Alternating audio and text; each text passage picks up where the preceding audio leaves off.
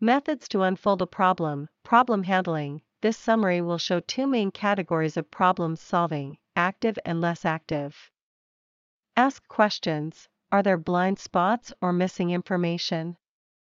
Did I ask the right questions? How would it occur under different circumstances? Am I sure that my assumptions are right? Get active, brainstorm, to even simpler involved thematics. Example, your mood can depend on surroundings, those can depend on others, and so on.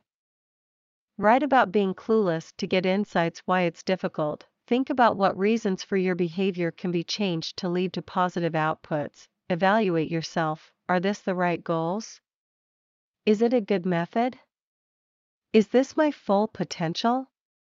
Are my emotions bad for the solution?